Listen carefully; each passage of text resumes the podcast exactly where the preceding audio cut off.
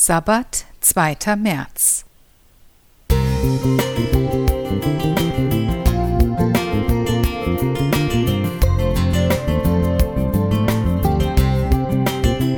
Ein kleiner Lichtblick für den Tag.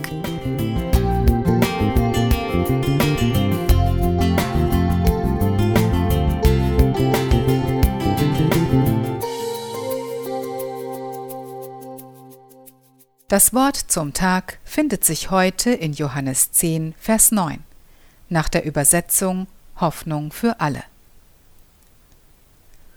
Ich allein bin die Tür. Wer durch mich zu meiner Herde kommt, der wird gerettet werden.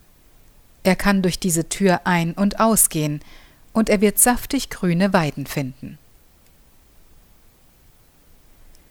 Als stille Zeugen einer vergangenen Epoche sehen wir die herrschaftlichen Villen des ausgehenden 19. Jahrhunderts, umgeben von riesigen Gärten mit altem Baumbestand.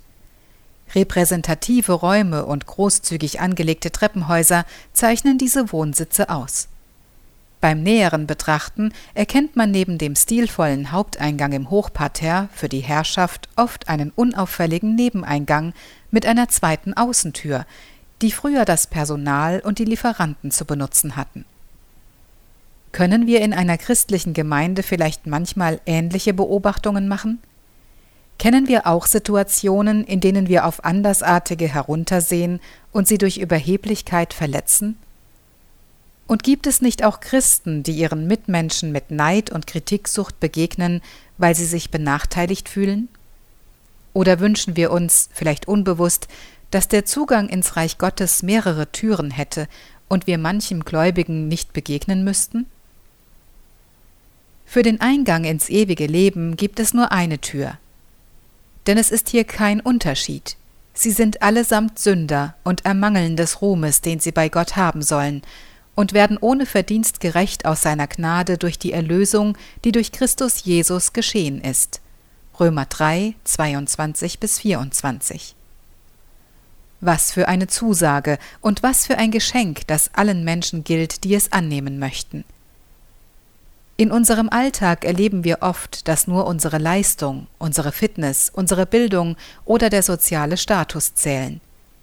Doch Gott nennt in 1 Samuel 16, Vers 7 andere Kriterien.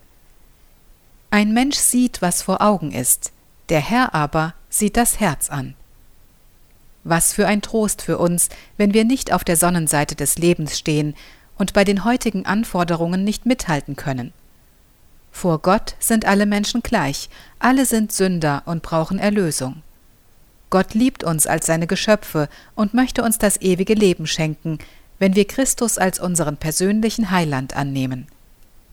Dieses Angebot gilt auch heute. Möge diese Zusage uns im Umgang mit unseren Mitmenschen prägen und uns persönlich zum Segen werden. Dagmar Heck